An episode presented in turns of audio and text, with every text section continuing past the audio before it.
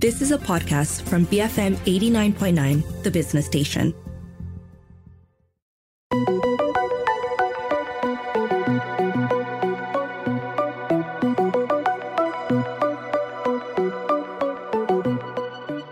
BFM 89.9, the business station. My name is Rich Bradbury. Welcome to Mattsplained this week. I know I sound a little bit better this week. I don't sound like I've been diving underwater and, uh, you know, my nose is all over the place. I actually have a voice as well this week.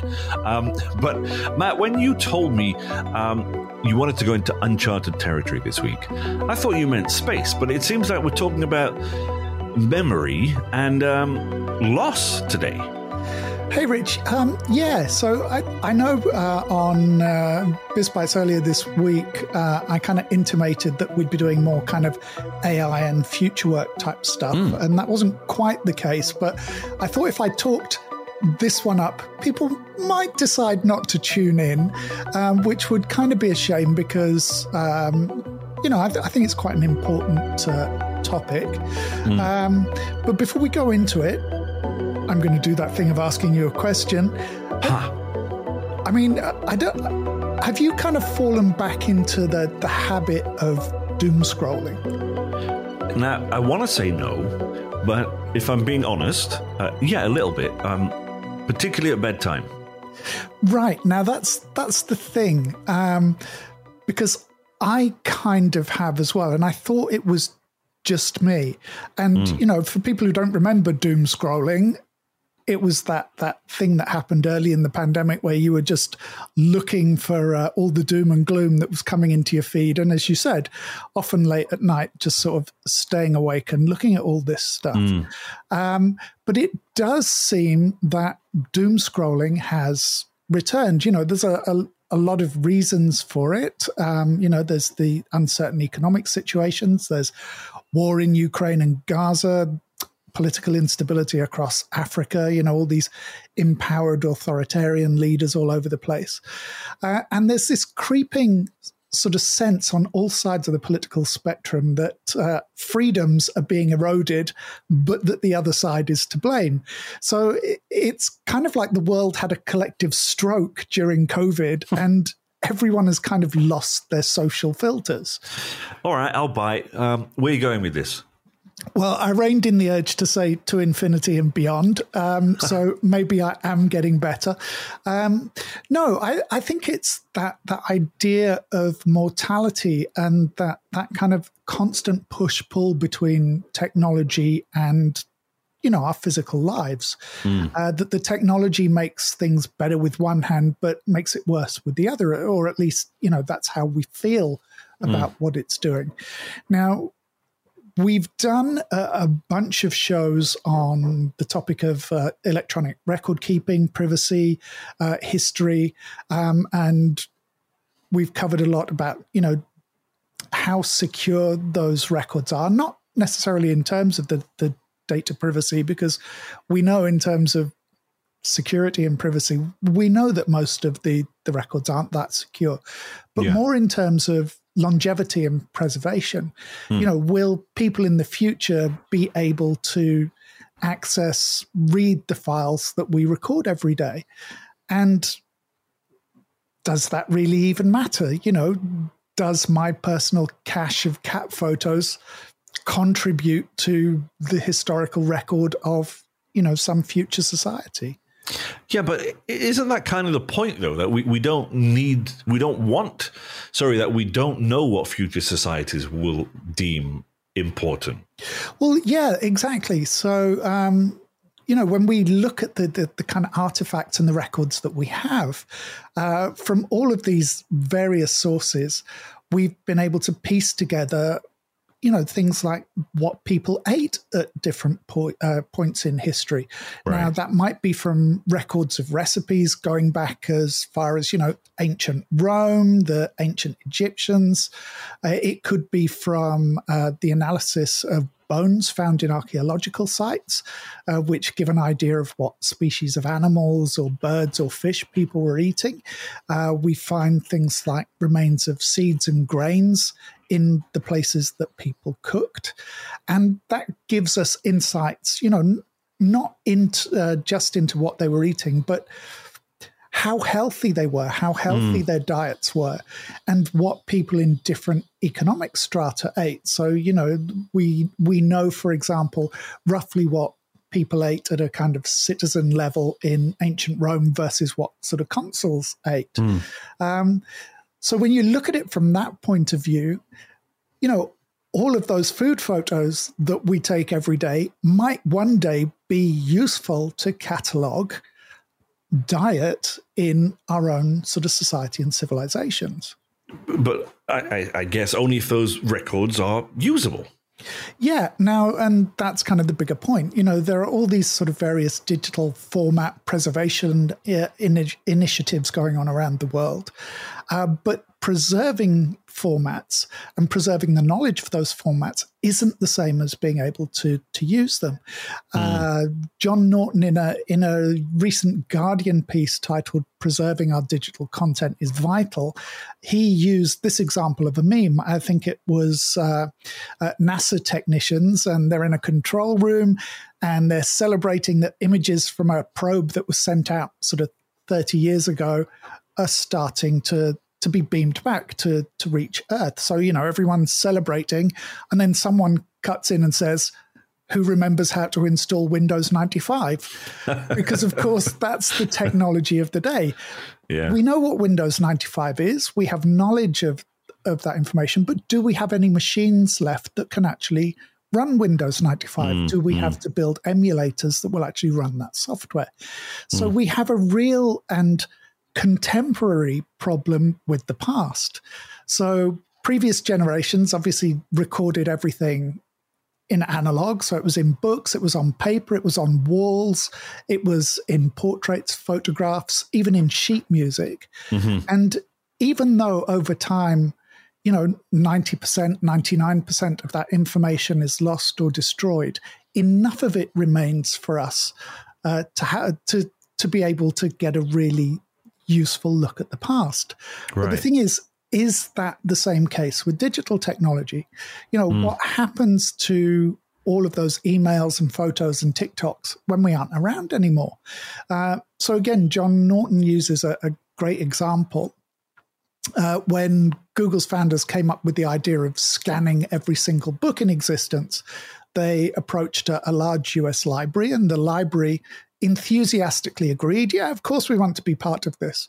But one of the librarians asked uh, Sergey Brin and whoever a, a question what happens when Google doesn't exist anymore? And apparently that flummoxed the founders so much because they'd obviously never thought about the company not existing. Mm.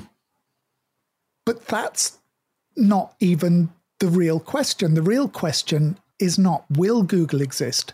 It's why would it still exist? Uh, most technology companies disappear relatively quickly. Uh, I think there's an average of something like about 20 years for most technology companies. And we have examples right in front of us. I mean, Twitter's barnfire demise is literally unfolding yeah. In front of our eyes. Yeah, particularly if you watch anything on CNN lately. Um, that was an interesting kind of backwards and forwards. Did you see that? Just uh, going off a little tangent. Oh no, I haven't actually.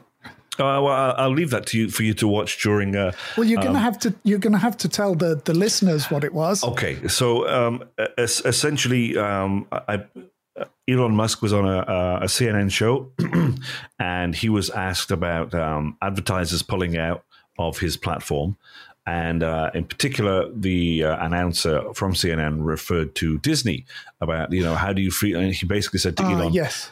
How do you feel about advertisers pulling off your platform? And Elon's response, you know, was was quite an expletive. You know, yes, yeah, an expletive. Sorry, yes, I, I, did hear about that. I think it was um, uh, during a, a, fireside at the uh, New York Times uh, book conference or that something along yes. those lines. Yeah. Yeah, and he, he he basically said, well, they can go and explete themselves. Um, you know, anyway. Yes, after, um, after just apologizing for uh, swearing. Yeah. for swearing and uh, you know making it a place that's difficult for advertisers, then swear Yes. to the advertisers. So Twice, what can you do? in fact, twice. Now, um, anyway, so obviously we're, we're talking about information, data, images, text becoming uh, obsolete or inaccessible uh, for more practical reasons than technology moving on. Well, yeah, of course. So th- this is something that people face every day. You know, unless you've shared your your passwords with people, your digital world becomes basically a lockbox once Yeah. you die, once you pass on.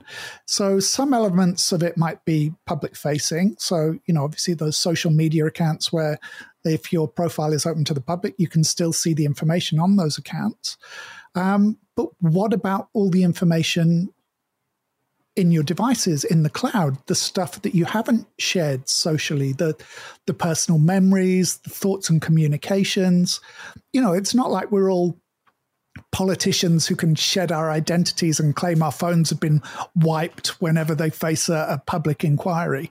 Uh, and of course once those accounts aren't being accessed how long before they're routinely wiped or, or recycled by the company that ultimately owns them. So we've had a couple of stories uh, recently um, Twitter elim- eliminating dormant accounts and recycling and selling um, usernames. And of course, the one that you brought up on BizBytes this week about Google's plans to delete inactive accounts. And of course, in both of those instances, the issue of the deceased came up. Um, hmm. What happens to accounts that belong to, to people who've died? Because it can be really hard to convince tech companies to give, you know, the the the beneficiaries, the estate access to those deceased persons' accounts, and hmm. sometimes it is physically impossible. Hmm. We wouldn't be talking about this unless there was a solution. Well, yes, there is a solution, sort of. Um, there have been various companies, and I think uh, hilariously, I covered one with Jeff on this show many, many years ago. And their business model was to convince millennials, then in their early 30s, to pay a monthly subscription every month for the next probably 60 to 80 years to preserve their digital legacy. Uh, unsurprisingly, that, that company went out of business after just uh, a few years, but that's the irony. Uh, As we said, most tech companies, they don't live longer than about 20 years. The company died uh, decades before the majority of its customers, its users, would actually need to access its services. and that, you know, it, it, it proves that point about longevity. If a company can't outlive you, how can companies help to preserve your memories? And uh, this is where ChatGPT linked to a stone tablet carving app comes in, I guess. That's actually not a bad idea. You should you should do that. You should market that. I think it's time to uh, to buy up some stone quarrying sites in Pahang or, or something, Right, And maybe yeah, put yeah. that on the on the market. Uh, the market. Um, no, this is this is actually about Automattic, which is the company uh, that owns the blogging platform WordPress. Now, earlier this year, they announced a 100 year plan.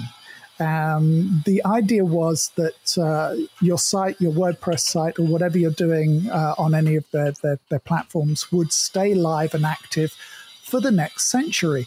So, presumably, that would go up until after you die. I mean, I, I can't imagine what you'd feel like if you got a renewal notice on your 120th birthday, for example, saying that your domain is about to expire. Um, so, on the face of it, this is a great idea to give people that security for, for the long term. The only problem was the price they announced. Hmm. For some unknown reason, they calculated the price at 38,000 US dollars, What? all to be paid upfront. What? Now, if you're talking about large companies, if you're talking about high net worth individuals, of course, they're already likely to have their own domains. Mm. They have the resources to arrange for sites to exist pretty much in perpetuity. But where is the constituency of everyday bloggers who can drop $38,000 to secure their, their legacy. You know, the, the average WordPress content maker is probably totally unable to kind of raise that kind of money. And they're probably using WordPress because it's the cheapest option or one of the cheaper options in the first exactly. place. I mean, that's the point. So, yeah. Anyway, is this just, uh, and we hear about this all the time, another example of out of touch behavior by you know another Silicon Valley bunch of millionaires? I mean, genuinely, I I don't know. I mean, I imagine that they've sat down and some kind of multiplier effect has been used. Um, someone has done, you know, some kind of forecasting on costs and dollar values and inflation over the next hundred years. So that might be a genuinely reflective cost. But when you break it down, it equates to $380 a year. That mm. is a lot more than most people spend to host their blogs on an annual basis. Yeah. Uh, of, and of course, you know, that number of people who operate blogs is, of course, diminishing.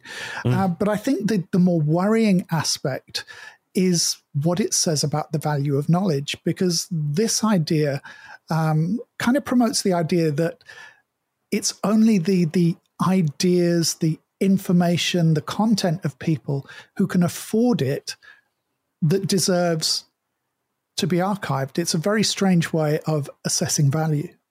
Yeah, but how is that all that different from the past, though? I mean, if, if you look, you know, wealthy people would commission histories, biographies, portraits, pyramids, you know, uh, stuff in Pompeii, you know what I'm talking about, to kind of chronicle and preserve their lives. We've seen this, we, we know that.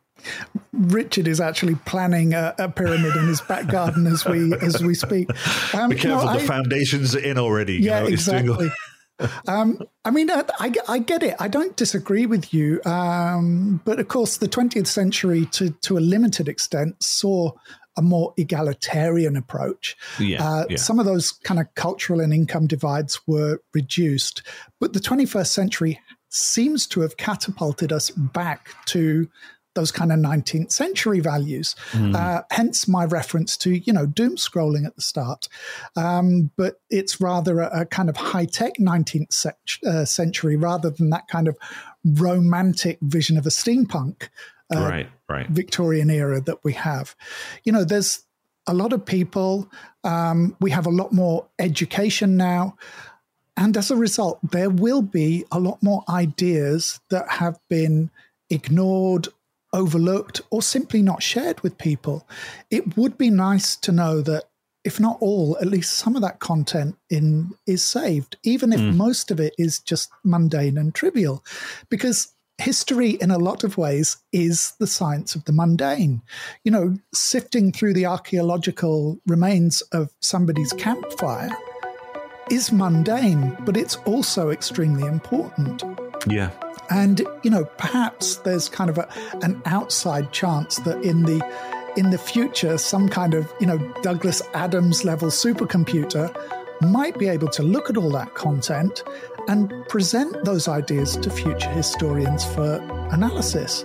Um, and if that sounds a bit weird, it's really not that unusual. I mean, just go to uh, the website informationisbeautiful.net they have a great list of scientists whose ideas were initially ignored or overlooked.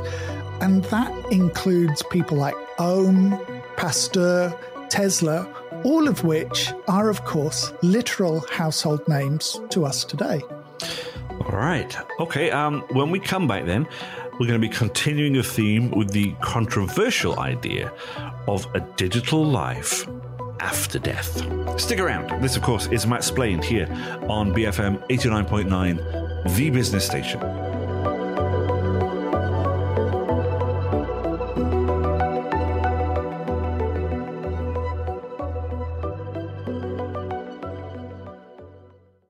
Being first matters. BFM 89.9.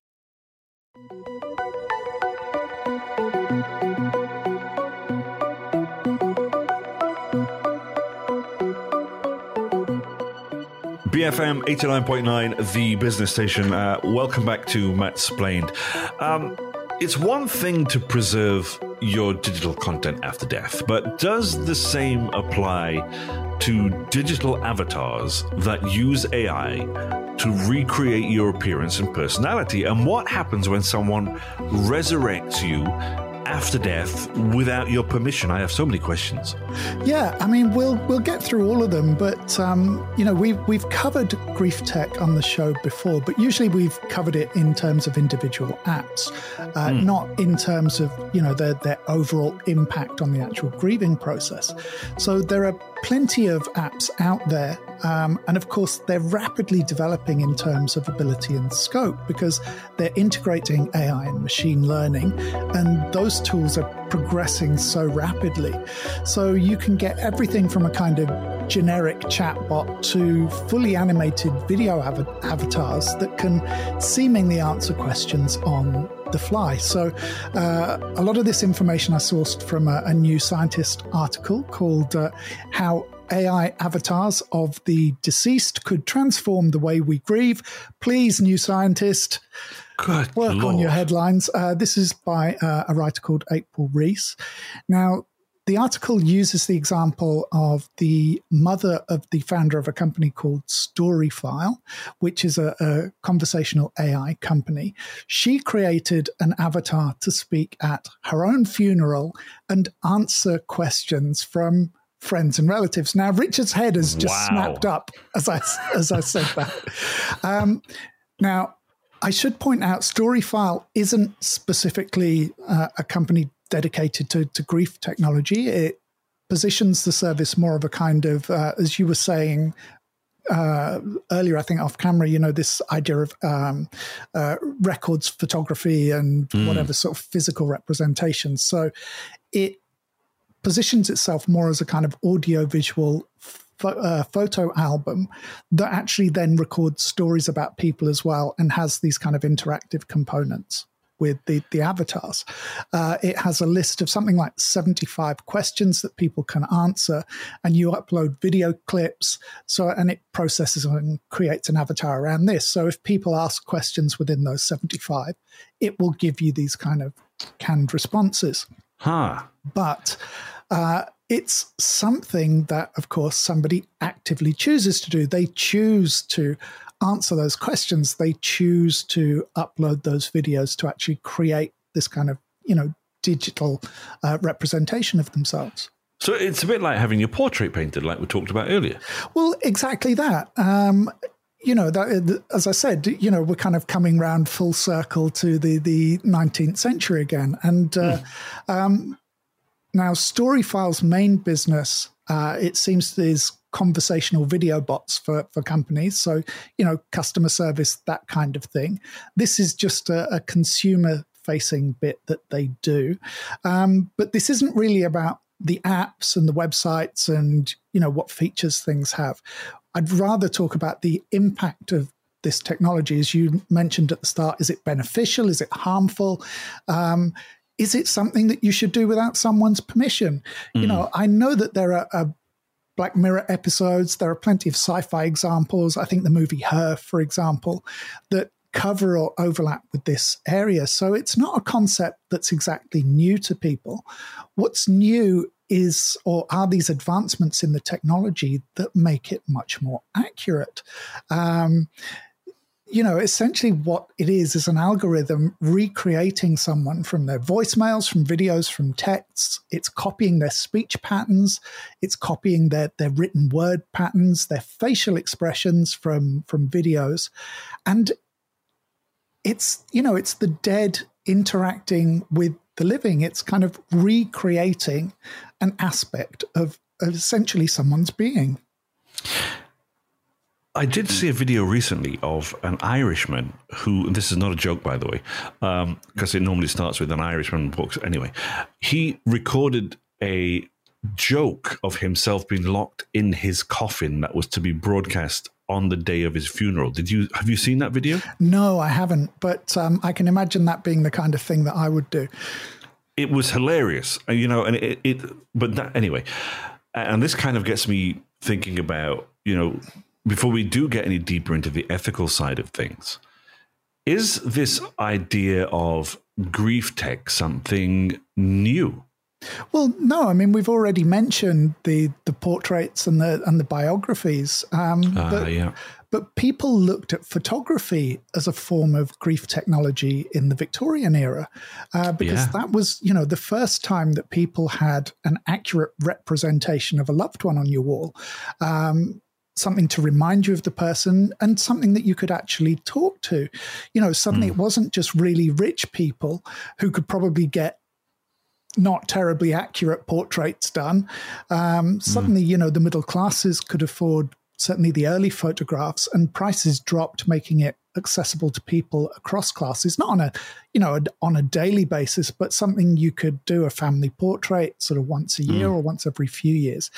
And when you think about all those um, incredible pioneer era photos from the US, you know, miners covered in dust and people going into like saloons and there there being this, you know, photography sort of booth or whatever in there.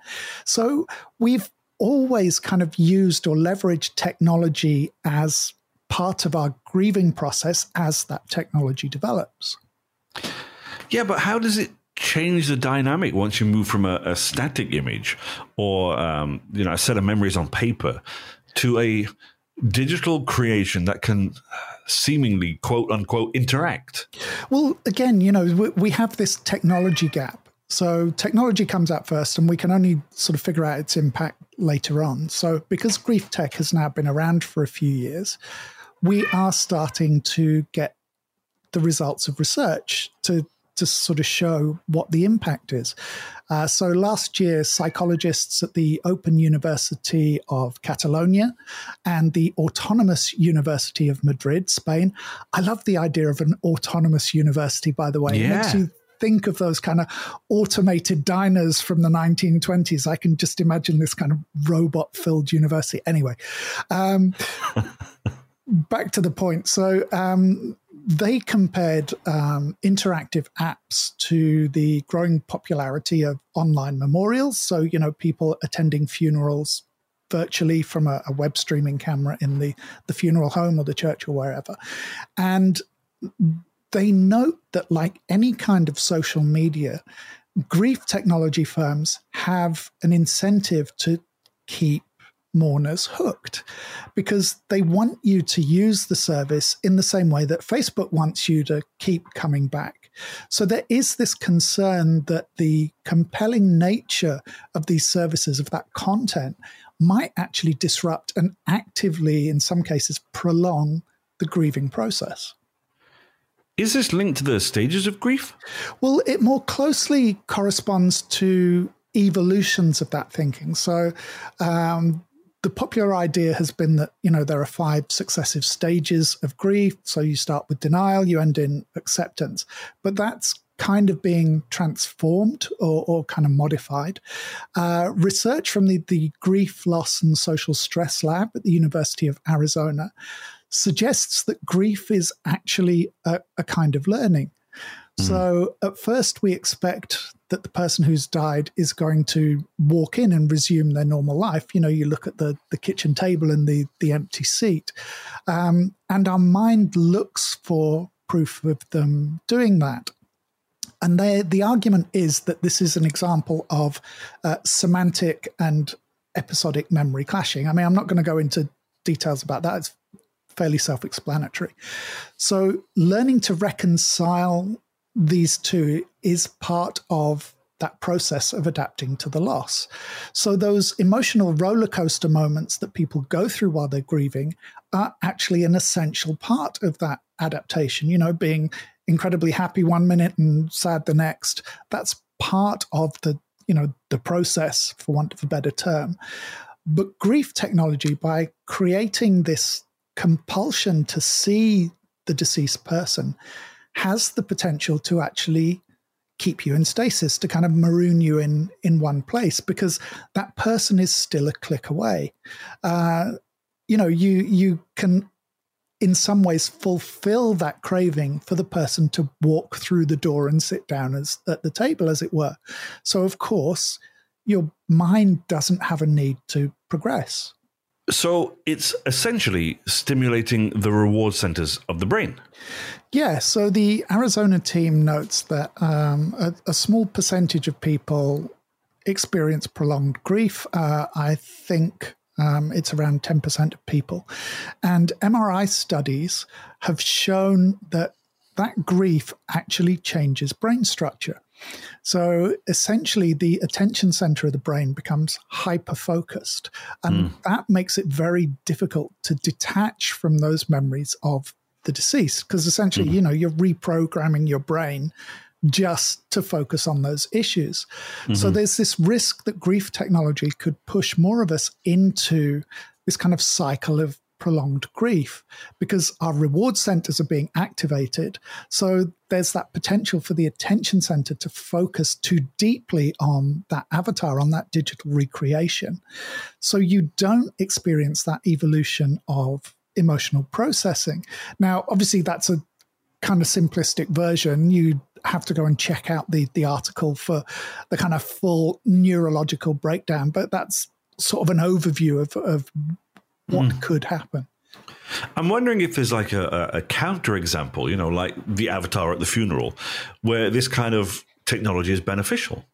Sure. Um, research from a, a, team at a number of universities um, across the UK, the US, and Japan, including at my uh, my alma mater, the University of Kent. Um, they have found that grief tech can be beneficial, uh, and especially in cases where the death was unexpected or left mourners with, you know, regret or anger, you know, that unfinished mm. business, um, which does suggest that these bots can help um, with those feelings of anger and loss that people feel when, you know, relationships are, are kind of broken without warning. Are there any um, guidelines around how this tech is being used? Right. So I want to make it clear that I'm not trying to make a case that, you know, grief apps, grief technology is a bad thing, or that the developers have bad intentions, that they're trying to get you uh, hooked on services. But as with, you know, a, a lot of technology surrounding um, or built on AI and machine learning, there is a lack of certainty in regulation. So, who owns that digital copy of the person, for example? So, what happens if someone who is benefiting from using one of those apps is suddenly cut off from it, either because mm. the startup closes down, as we mentioned earlier on, or if that person's financial circumstances change and they can mm. no longer afford to pay a subscription. You know, what are the ethics and morality in closing the door on the person um, being able to talk to their partner, child, parent, or friend because they can no longer afford to. You know, if you market these products as a therapeutic tool, how do you ensure that people are going to have continued access to them? Mm. Um, you know, for a grieving person to come to the realization that their mother or father or what passes for them in the living world is the property of a private company, that's quite a disquieting thought. Yeah. And there is also that flip side. You know, in the earlier example, um, the founder's mum had chosen to create an avatar to appear at her funeral. What about the creation of these avatars uh, which, you know, without, without consent? And we're hearing about things happening without consent moving forward. Yeah. Well, I mean, I imagine if it's kind of for private use, there'd be a strong case for it to be allowed. But, you know, it mm. harks back to that example of Will Smith and Gemini Man, where the studio owns a CGI version of him. And mm. him in interviews struggling to get his head around that idea. Now, he probably has a fairly watertight contract concerning, you know, use and exploitation of that model. But there's still that knowledge that there's a version of his face that a company physically owns. And it's not a photograph, it's a 3D render that can be animated. It can be made to talk. It can be made to act. It can essentially do what he does on screen. Mm. Um, mm. But what if someone has said that they don't want their friends or their family to recreate them post mortem? You know, do we do we respect those wishes? Uh, again, you know, if it's for private use, you could argue someone who did it against the wishes of the person, that's that's fine. If it helps them to to grieve, I guess go ahead. But what if that person chooses to share video sessions on social media? That could be very hurtful to other family members. I mean, in the UK and, in other places, we have the whole DNR uh, law. You know, do not resuscitate. We'd have to like implement something like do not reanimate. I guess. Well, yeah, or do not um, republish. Yeah, or exactly. do not republish. Yeah, um, yeah, but something like this surely would be even more complicated when you've got friends involved. Precisely. I mean, it could be seen as you know grossly insensitive and hurtful, um, yeah. just at a very basic level. Um, but imagine as well, it could give rise to multiple digital avatars of the deceased being created by different people. Mm. Uh, you know, it'd be confusing enough that somebody is seemingly returning from the dead, but how would you cope with multiple different versions of that person appearing, all yeah. with slightly different personalities because they're based on the information that those separate people have. Um, those different individuals have yeah, different exactly. memories, of course. Yeah. yeah. yeah. exactly. So, if I'm being honest, I do find the whole idea a little bit strange. Um, mm. But, you know, over the past few months, I've been talking to various people about um, memories and, and recall. And I am aware that my experience is different from a lot of people's, that for a lot of people, you know, their mental image of people, their ability to recall faces starts to fade over time. Mm. Um, so I'm not dismissing these advances because they don't gel with the way that my mind works. But I do think that people should approach them with caution. And mm. perhaps in the future, there will be more guidance from the mental health profession. You know, they'll be used alongside uh, psychologists and, and treatment specialists, and there will be guidelines and advice on how to use them, you know, without detriment. Thanks for that, Matt. That was really interesting. Uh, yeah, I, yeah, I mean, when I read all of this stuff, it is a bit hard to sort of get your head around. But when you start unraveling mm. it, you know, there's there's a lot of good there, but at the same time, I think the negatives haven't quite been considered sufficiently yet. Mm.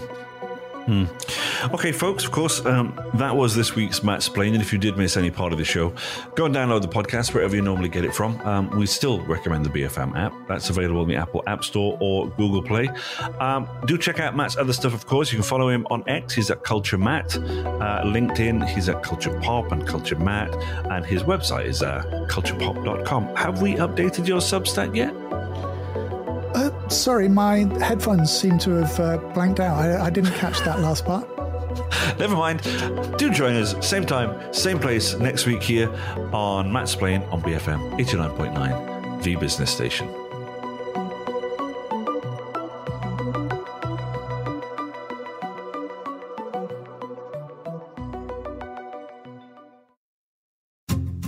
Have been listening to a podcast from BFM 89.9, the business station. For more stories of the same kind, download the BFM app.